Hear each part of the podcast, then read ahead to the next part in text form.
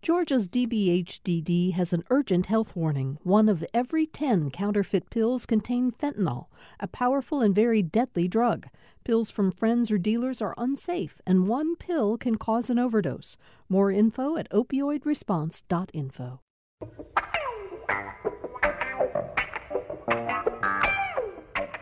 And so we begin another week on Political Rewind. Uh, if you haven't noticed, the November third election is barreling toward us like a bullet train. Uh, but of course, the election is really already underway. Today starts the second full week of early voting here in Georgia.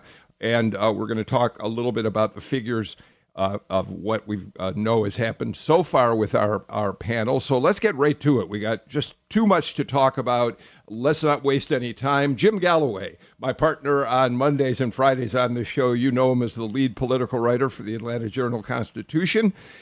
Wednesday and Sunday, his column appears in the newspaper, and he oversees the Political Insider blog at A J C dot com. Jim, it's astonishing how these elections all of a sudden are upon us. We we see them every two years, but we sometimes forget how fast they come up. Last two weeks, and this is this is you know this in Georgia. This is the time of uh, time of uh, the electoral season where if you're going to see any any shifts back to Georgia's traditional uh, uh, dynamics uh, with Republicans do- uh, dominating, this is where you're going to find it. That's a great point. In past elections, uh, despite the hopes of Democrats in the last week plus two weeks, Republicans seem to come home. But we'll watch and see if that changes in the uh, next fifteen days until the election. Uh, Doctor Audrey Haynes is with us, political science professor at the University of Georgia and the founder and head of the Applied Politics Program at University of Georgia, which trains students Uh, uh, for a career in politics. How you doing, Audrey? Doing very well, Bill. Thank you.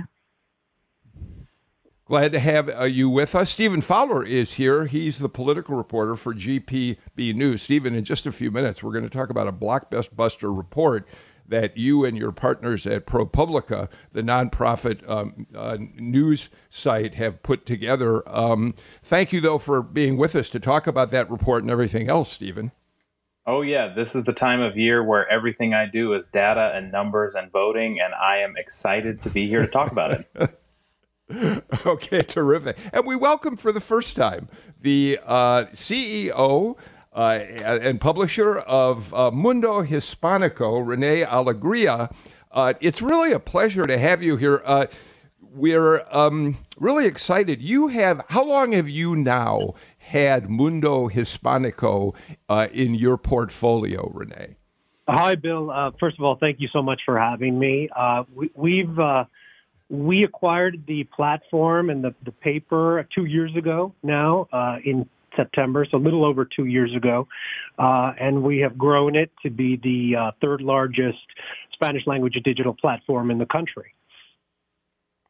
Yeah, it's become a very powerful megaphone um, for uh, Hispanics across the United States. So it's really a pleasure uh, to welcome you uh, to the show today. All right, let's talk uh, right away about early voting, mail-in voting numbers. Uh, Jim, we now have seen, according to Secretary of State's latest update, one million four hundred eighty-two thousand plus votes cast, uh, eighteen Uh, eight hundred nineteen thousand of them are uh, in-person ballots. Um, mail-in ballots uh, account for about six hundred sixty-three thousand of the votes that are still have been counted. There's still, though, we have six hundred sixty-three thousand mail-in ballots returned, but there were requests for like two point three million. So we have a lot of mail-in ballots to go. There are people who are already sending Uh, emails to me and to our team saying we need to get our mail-in ballots. We haven't gotten them yet. Uh, the Secretary of State's office assures us everybody will get a chance to be able to vote by mail. But the voting continues, whether it's by mail or in person, Jim, at an extraordinary pace. Right, and and one of the one of the changes we've seen in the last, uh, I'd say, ten days to two weeks is is is uh, the Democratic messaging on this. Uh, they are telling their supporters, to go in person. If if if they haven't gotten a ballot, or if they have suspicions that their ballot won't won't get to the, the destination in time, just take these take these next few days and and do your bit standing in line. There, uh, it's it's it's a very much a, a change in in attitude from uh, from what we were seeing in June, just in June. And, and let me point out to people, if you did apply for a mail-in ballot, but but you take Jim's or the Democrats' advice that Jim is reporting on, you can go and vote in person. Now, you will go through a process uh, where they will check to see whether, in fact, if you requested a mail-in ballot, whether you actually cast that ballot or not. But you, you certainly can vote in person, even if you requested an absentee ballot, as long as you didn't already uh, send it in. Stephen, one other, I guess, piece of slightly good news about the uh, uh, torrent of uh, mail-in ballots we're expecting is that the Secretary of State has established rules now where, starting today, fifteen days before the election, counties across the state can begin processing those absentee ballots, checking them in, making sure that they're valid, uh, and, and, and getting them set to be counted, but they can't go ahead and count them at this point. But they can be prepared for that election night when they're going to have to count all of them, right? Right. So what this does is this gives counties extra time to do what they need to do so that we get timely election results. We've seen hundreds of thousands of absentee ballots come back already.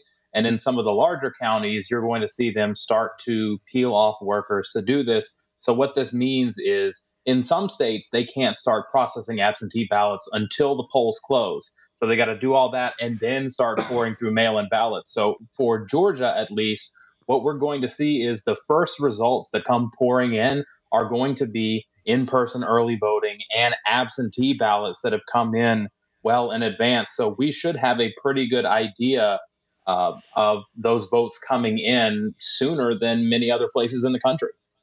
You know, Renee, this might seem self-evident, but it's worth making the point anyway.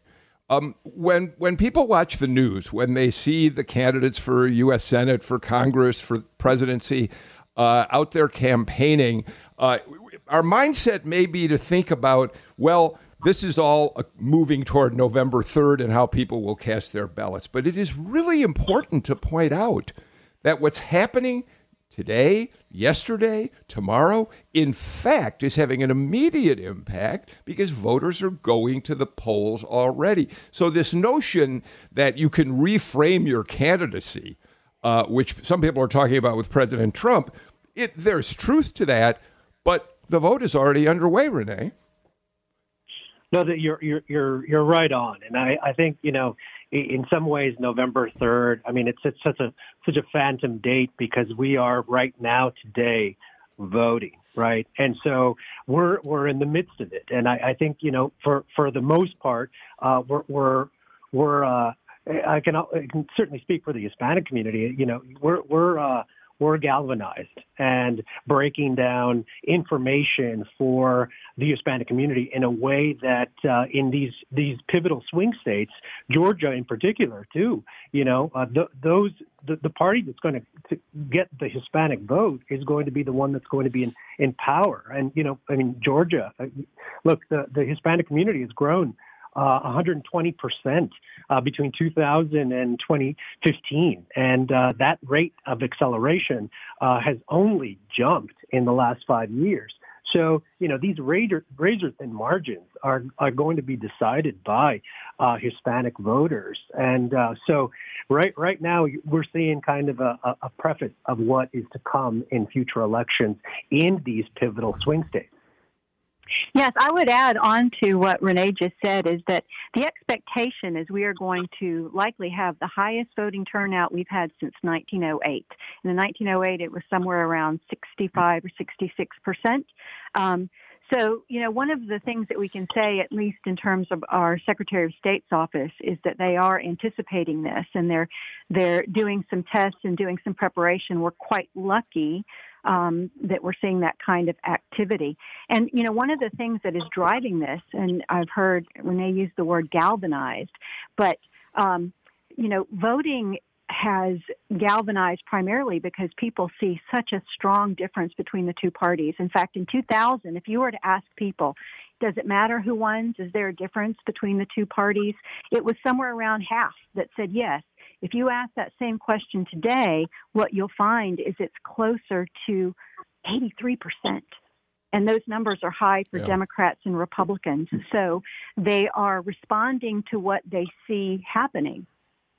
Hey, uh, all right, uh, Audrey. Um, Audrey, if I, Bill, if I could just jump in here, just just a point of clarification. When Audrey, when you were saying that the, the turnout rate in nineteen oh eight was sixty-five percent or so, is that a national figure or is that a Georgia figure? N- national figure. National figure. Mm-hmm.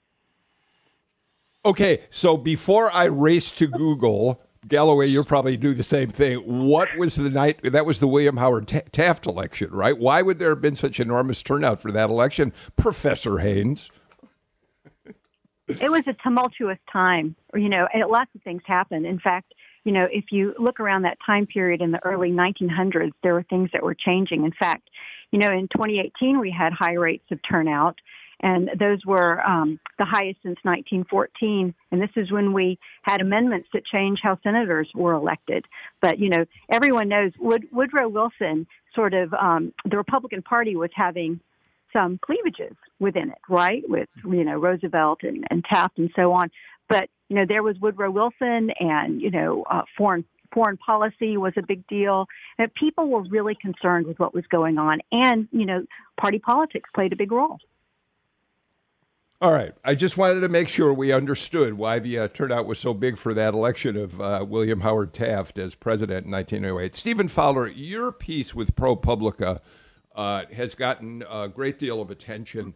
Uh, it's up on the G P B News website. We'll put a link to our uh, to it on our social media.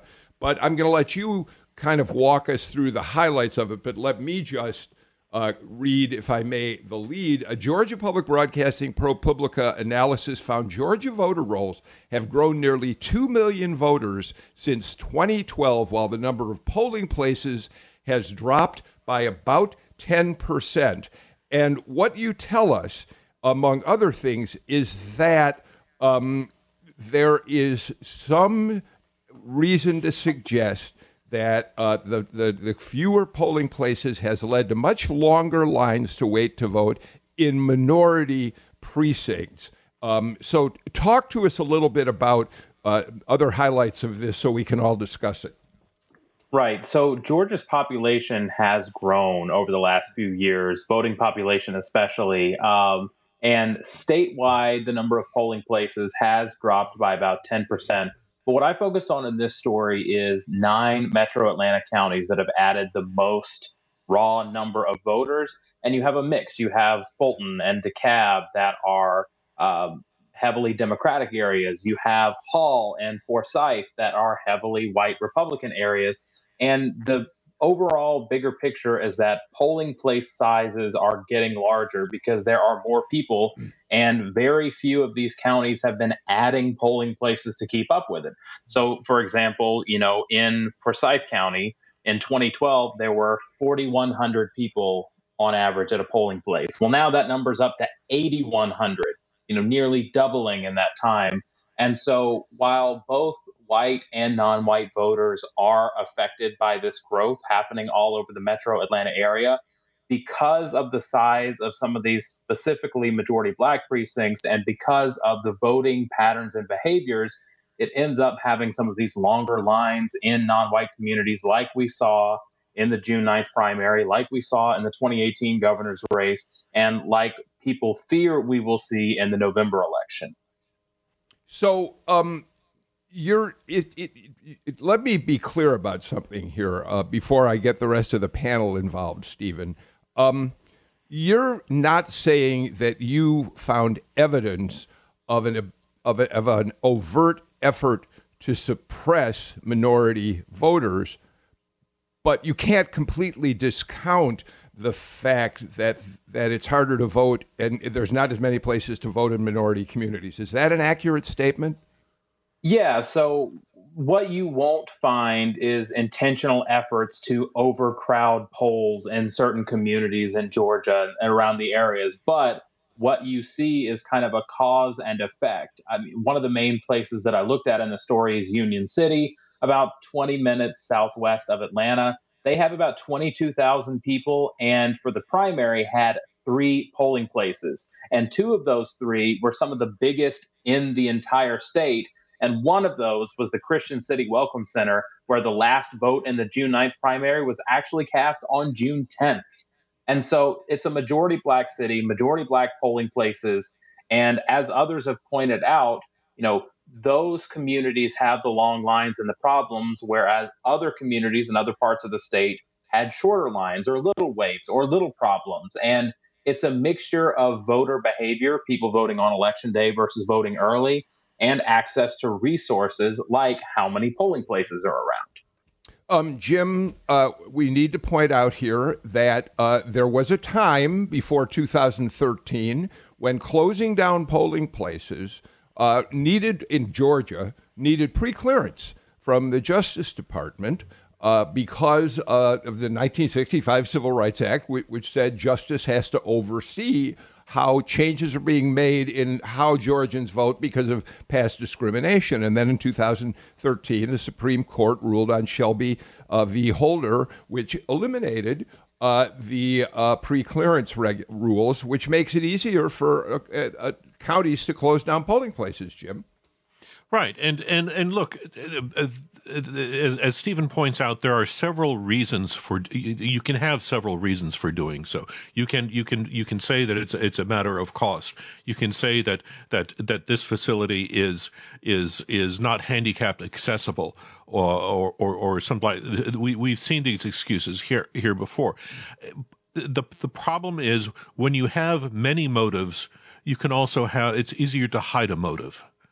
And I think that's one thing that that that that that that uh, that African Americans are worried about when it comes to to to voting. I mean, basically, what, what Mister Fowler's research has shown us is is that uh, in in Georgia, longer lines generally impact Democratic voters more so than Republican voters. Am I am I right about that, Stephen?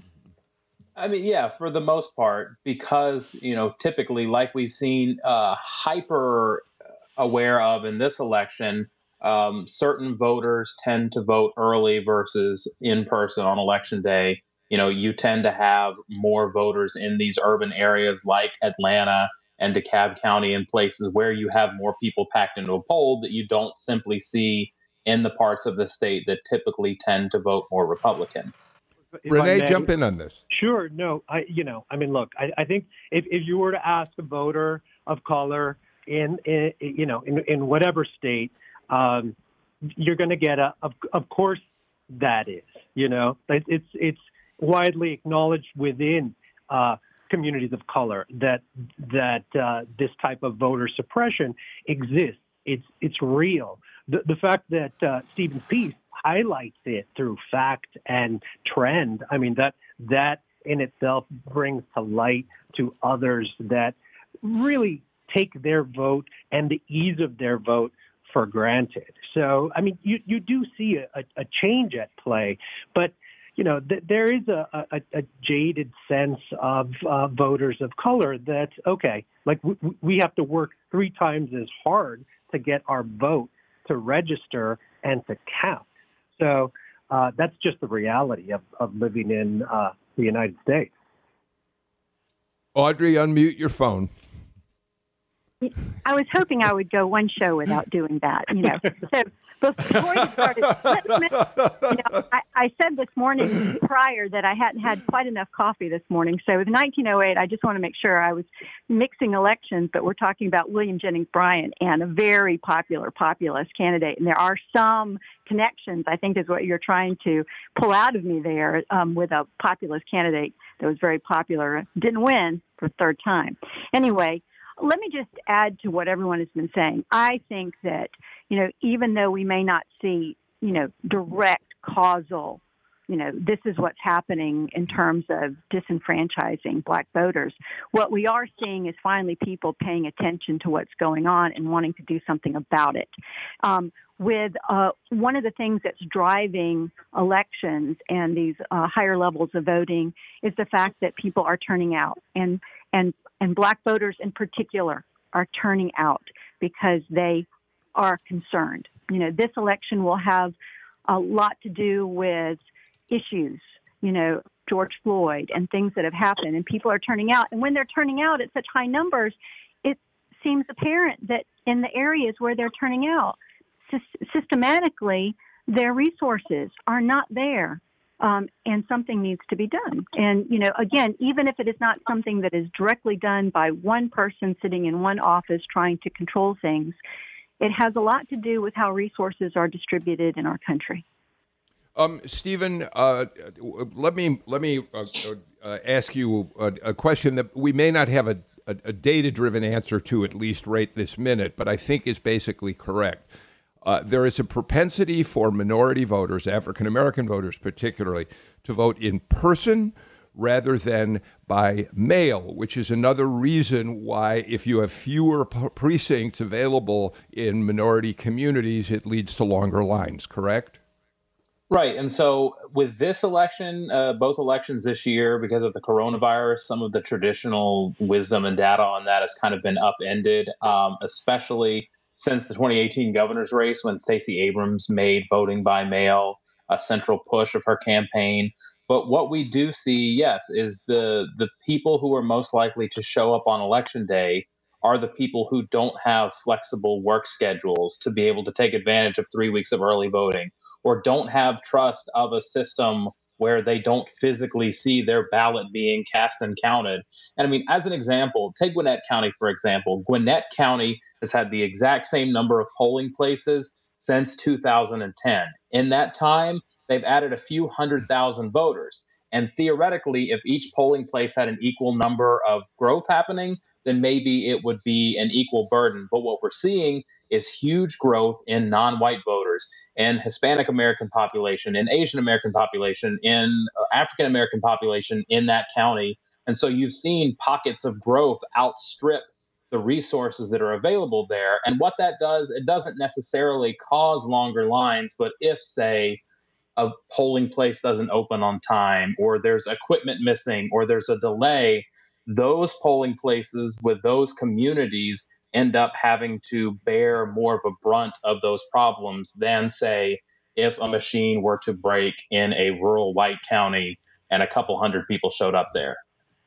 All right, uh, Stephen, it's a it's a really meaningful piece. I, I really encourage our uh, listeners to go to the G P B News website where they can read it. Um, Let's do this. Let's get a break out of the way. And when we come back, we have so much more to talk about on today's Political Rewind. And we will be right back. Thanks for listening to Political Rewind. If you like this show, you'll also like Georgia Today. It's a daily podcast from G P B News, bringing you compelling stories and in-depth reporting that you won't hear anywhere else. Join me, Peter Biello, for this quick and convenient way to get the best of G P B News' extensive coverage of the topics that matter to you, delivered directly to your device every weekday afternoon.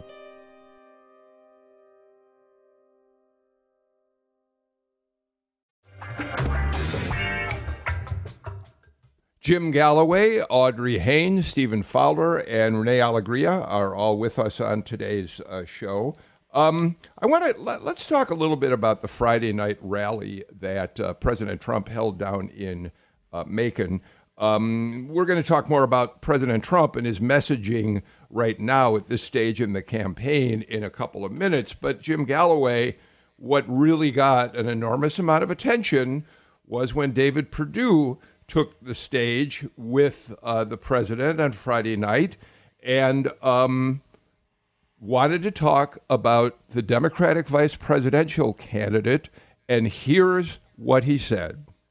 But the most insidious thing that Chuck Schumer and Joe Biden are trying to perpetrate, and Bernie and Elizabeth and Kamala, or what, Kamala or Kamala, Kamala, Kamala, Kamala, I don't know, whatever, Uh, so, Jim, that has been that has become an enormous controversy. It has been a, played big in national media. Uh, it, uh, John Ossoff's campaign says they raised a million eight off of it over the weekend. Uh, Perdue insists that he meant no disrespect, but this is one of those moments that can be very meaningful in a campaign. Yeah, I, I would say maybe the first couple of syllables might not, might have been uh, inadvertent, but the, uh, the the the the the the ten that followed uh, were were very very definitely intended. Uh, and and look, uh, butchering some your opponent's name is is is a way to to denigrate. We can't. We I mean, it's that's that's very very common at, at, at Trump rallies, uh, and it's com- com- common in, uh, in in other campaigns as well. Here's where I would say, David Perdue has had been has been trying to walk this delicate balance between being a Trump supporter and being a, a, a, a candidate who can also appeal to to these suburban women uh, in, in, in metro Atlanta who have become so important uh, to statewide victories here. And that did not help him. That was, you know, I mean, we've got a Senate race. His, his Senate race with John Ossoff is is really hanging. It, it's it's on a razor's edge. And even a minor thing like that, some people would say it's not so minor, but a very well publicized gaffe like that uh, it, it can really it can kill you in the last fourteen days. L- listen, I, I, I right? think. Yeah, listen, I give. I have a name that is to, to many uh, difficult to pronounce, right? Um, and and hearing that clip, you know, it it's so clear that he's attempting to stoke fear in the hearts of what he thinks his a voter looks like. He's, you know, painting Harris as the other. And by doing so, it's just such a clear sign of the entire Republican Party right now, which is feeling like they're on the ropes. They have to resort to these types of tactics, you know, and, and as a, as a voter of color myself, I look at that, I listen to that, and it riles me up, you know? I mean, hence, you know, the, the adding to the coffers of, of Ossoff in, in two million dollars in what, like an hour or something, something like that. Um, it, you know, I mean, you could, you could just imagine that, uh, you know, when you, when you have a, a voter by the name of, you know, Maria Rodriguez or, you know, or something even more difficult to, to pr- pr- pronounce, you know, that is a direct attack on us. And we will, you know, resoundingly answer that attack with dollars to political opponents as well as votes. So, you know, I mean, in in in a, in a weird way, it's, it's, he he really dug himself a hole there. Um, Audrey, you know, um, it, it has been pointed out that Kamala Harris and David Perdue both serve in the United States Senate. I think they are on a, at least one committee together. He certainly must. If he doesn't know how to pronounce her name, it's it's unfortunate that he would have a colleague, one of a hundred, that whose name he can't pronounce correctly. Um, but he probably can. And and let me throw something out at you, Audrey, and, and see if this resonates. Um, that Trump rally, like all of them, produced giddy moments for people like a David Perdue. You've got a throng, a cheering crowd, so excited to see the president. And it may take away a moment when it, in, in, in, say, a debate setting, in some more formal setting, you might be a little more careful about how you talk. But Perdue, in I suspect, getting carried away with the moment, made a remark. And by the way, there are now uh, um, uh, there's an enormous number, a growing number of Indian voters uh, in Georgia who may look askance at, at this. So I throw all that out at you. Pick up what you want to, Audrey. Well, I think that's a good point that you made, Bill. I mean, you know, Kamala Harris is someone who comes from um, a background that includes uh, Indian Americans. And there is a significant portion of Indian Americans who um, support the Republican Party. But when you when you make a, a, a statement or you act in a particular way that seems to be making fun of their heritage, that can really have a backlash. I would also note that with um, Senator Perdue, he's been running an ad campaign that if you watch the campaign, it, it tries to emote empathy, caring of Georgia citizens, um, you know, uh, respectful behavior. But as a U S senator that is supposed to have this uh, nature of a very collegial, senior, responsible kind of, you know, atmosphere, he didn't act that way at all. And it really undercut, I think, um, the respect that independents and primarily might have given him. So I don't think it was a good thing to lose control over, even in the moment.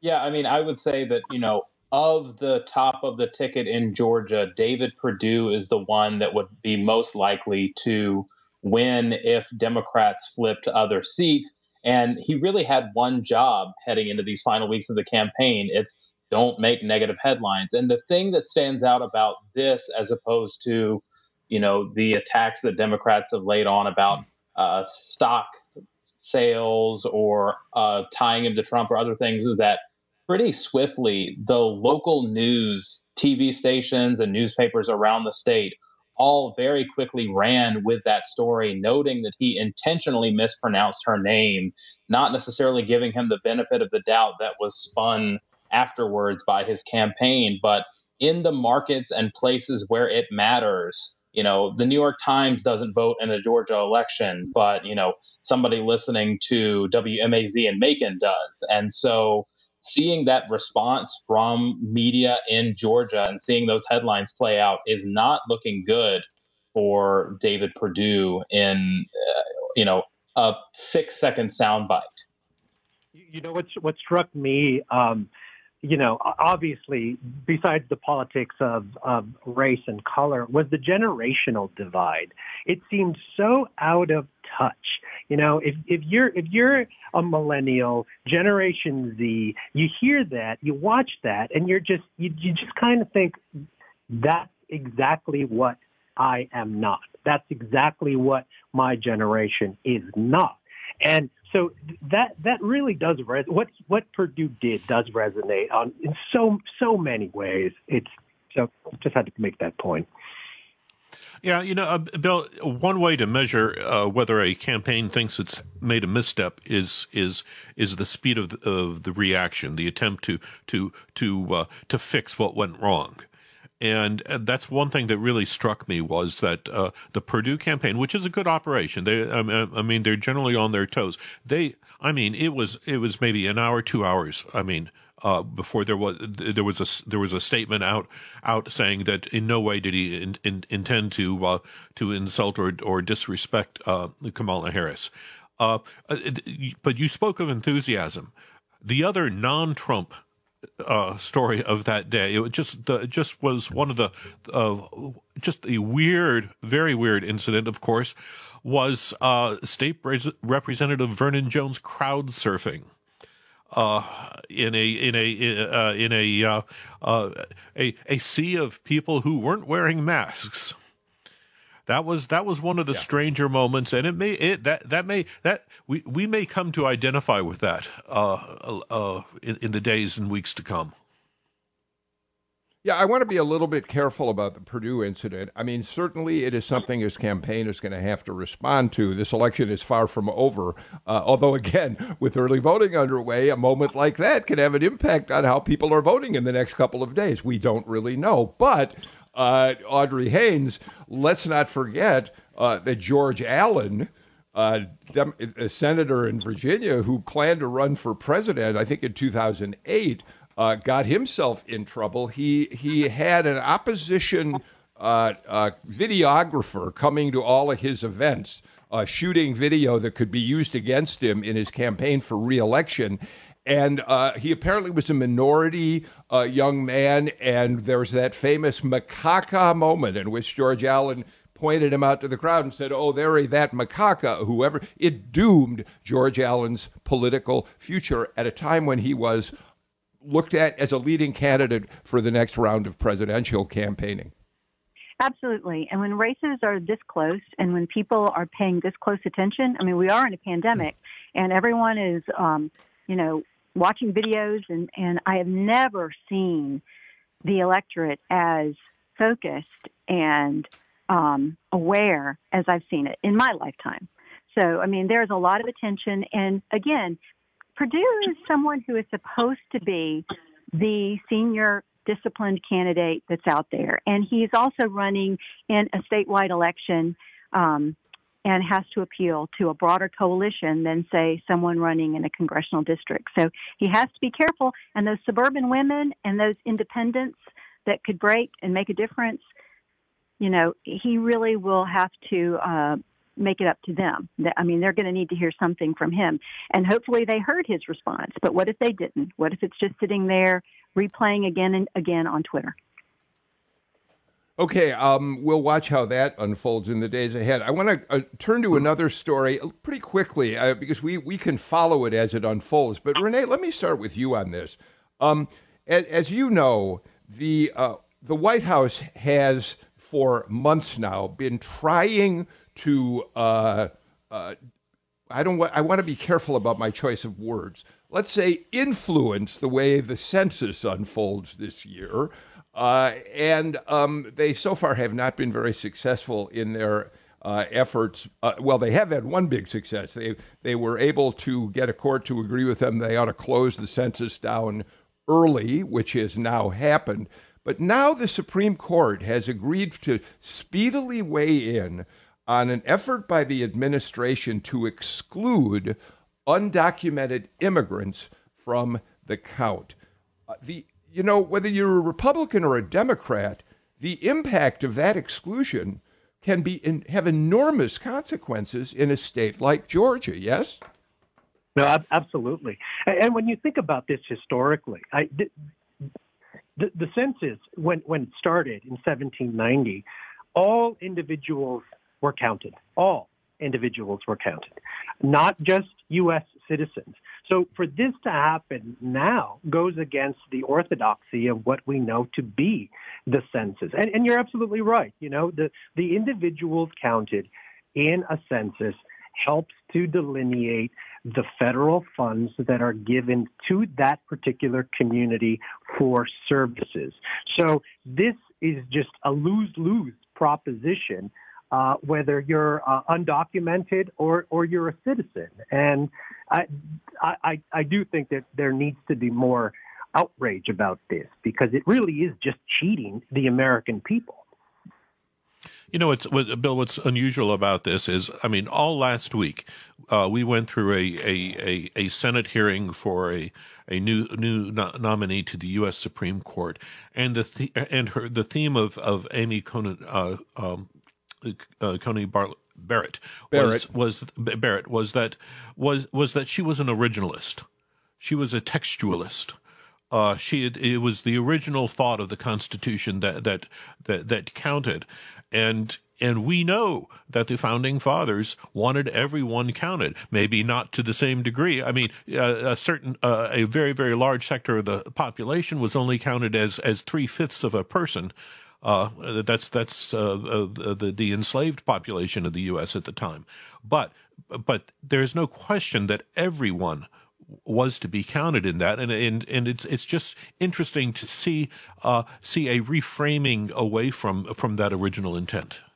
Um, Stephen and then Audrey. Stephen, let me get you in here first. Uh, Renee points out the funding impact, where federal funds are directed, uh, is is in many ways influenced by the census, but redistricting is as well. And what what if you don't count undocumented immigrants, uh, it can shift the population centers for your uh, for your congressional districts. Stephen, I mean, I mean that's right. You've got you know obviously. With growth in metro Atlanta, you're going to have different uh, districts drawn and different population centers.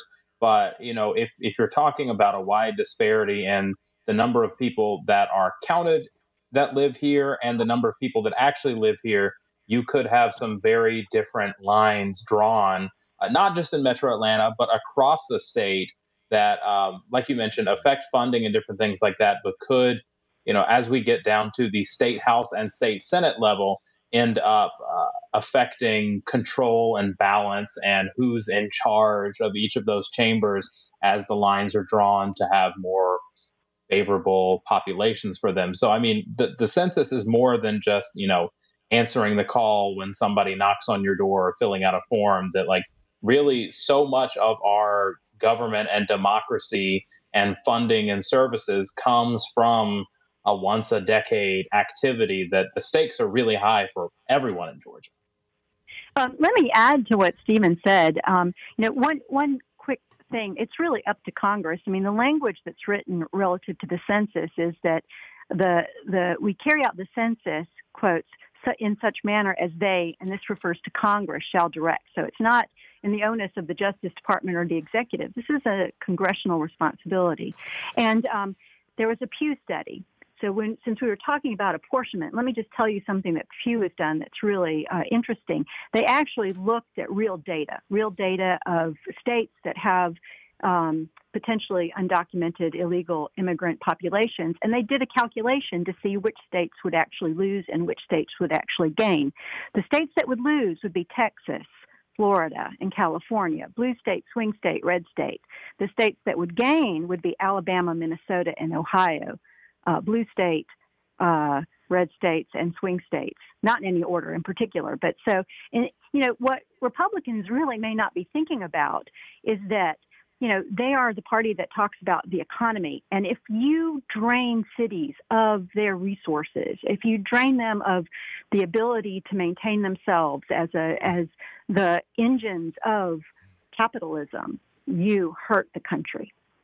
In terms of like political outcomes, if you really get down into the data, I mean, you have a basically a, not really any shift beyond in terms of power, in terms of red states or blue states in, in that area. But you do harm cities' ability to carry out what they need to do for their citizens, period.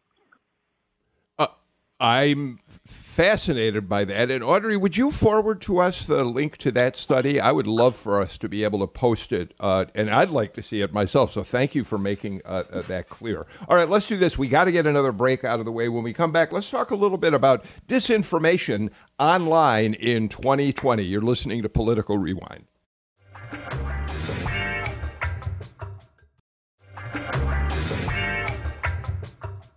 In yesterday's Atlanta Journal-Constitution, Jim Galloway's column uh, was about Russian troll factories and also about two uh, uh, academics here in the United States who uh, monitor them and see an enormous amount of Russian activity online. And Renee Alegria, I know that you live in the digital world, uh, so you uh, must uh, see this with some regularity. Renee, why don't we start with you?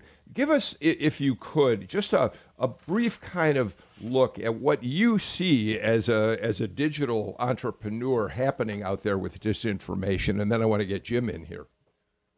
You know, I look, disinformation, um, it, it, as we know it, it isn't about making people believe a lie. It's it's it's about making people mistrust the truth. Um, That element of doubt uh, is enough to ferment ideologues over common sense. And you're seeing that play out in all aspects of digital media, social media. Um, it, it, it, you know, I, I look at everything through the prism of, of, of our platform, right, which we, we obviously, uh, our usership is, is largely Hispanic. Um, Our, our immigration to the United States obviously comes from the Americas. And when you take a look at the uh, political history of Latin America, from Mexico to Argentina, you have this uh, distrust of a propaganda machine. Um, folks that, frankly, are jaded about what they hear, what they read, and that that element comes into play with Latino American voters.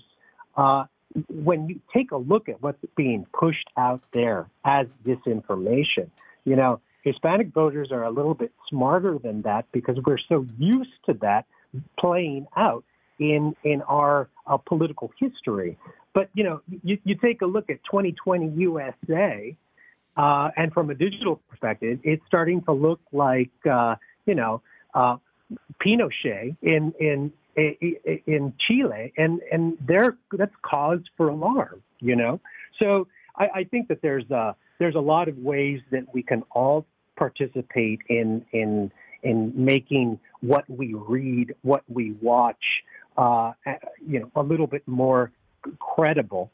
Uh, but now we know, you know, twenty sixteen happened. Are, are we going to allow twenty twenty to, to happen? And Jim's piece was amazing in that way. Jim, give it, give us your uh, uh, brief uh, uh, look at the, the story you posted yesterday. Yeah, uh, basically you had two Clemson University uh, researchers, uh, Darren Linville and Patrick Warren, who uh, Clemson just happened to have this trove of of of Twitter uh, tw- a cache of, of Twitter messages that were just unavailable to anybody else. Two years ago, they started looking at how how uh, at, at how disinformation was flowing across the U S. They've kept it up. They they've got now they've got a kind of a, a, a financed small institute at Clemson doing that. They've established ties to to the U S. Army cybersecurity uh, forces in Augusta.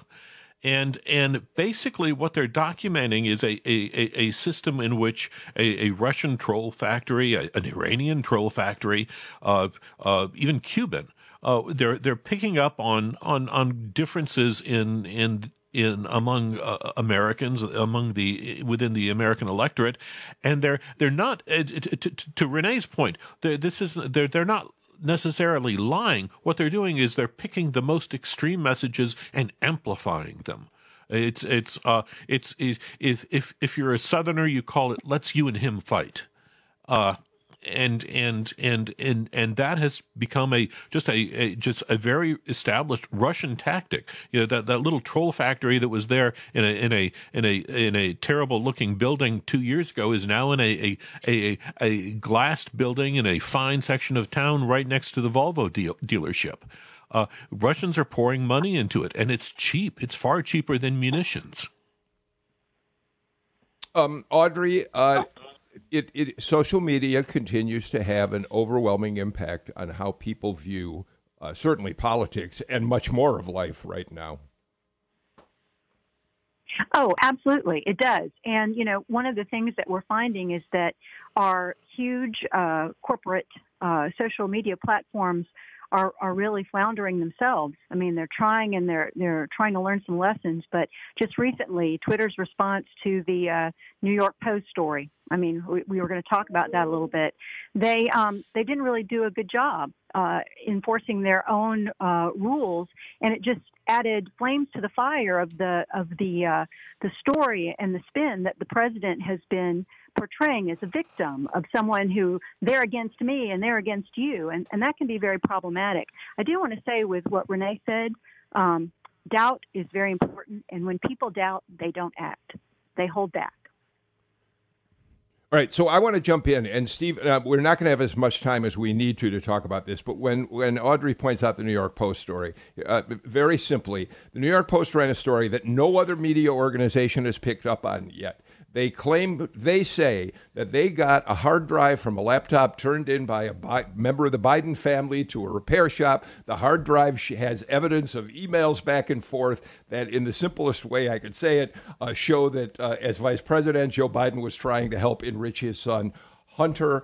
Uh, it is a it is a story that many people think is dubious. Some of our listeners want to know why we're not talking about it. Stephen, uh, nobody else has been able to confirm it, and the parentage of this hard drive is in question to begin with.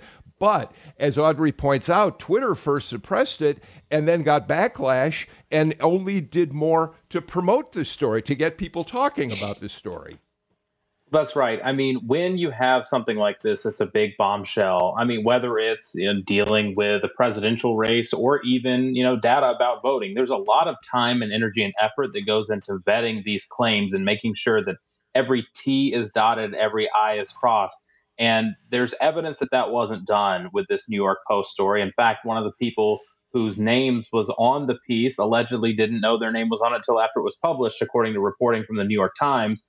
And so it's important, you know, like Audrey said, you know, to have doubt and to kind of treat everything you see with skepticism this close to the election, whether it's something about the presidential candidates, whether it's something about voting rules and laws, you know, to treat everything with skepticism, because part of the reason these things are so successful, um, like Jim's mentioned in his piece and other things, is because there is an element of people wanting to believe things that confirm their prior thoughts or experiences. And so, you know, in these final two weeks, you want to make sure to, you know, uh, verify, then trust to make sure that you don't fall victim to uh, something that is less than true.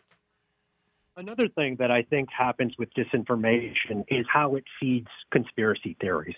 You know, we, we have QAnon, you know, which which now is, is, is leading the, the, the charge in terms of it being controversial uh, with what it does to the electoral process, right? I mean, suddenly disinformation uh, has has bled into uh, the, the camps of what's real and what's not. And that conspiracy theory uh, is, is something that, that we have to acknowledge as being the outcry of what disinformation and that doubt seeds. Yeah, Renee Alegria. Oh, Jim, real quick.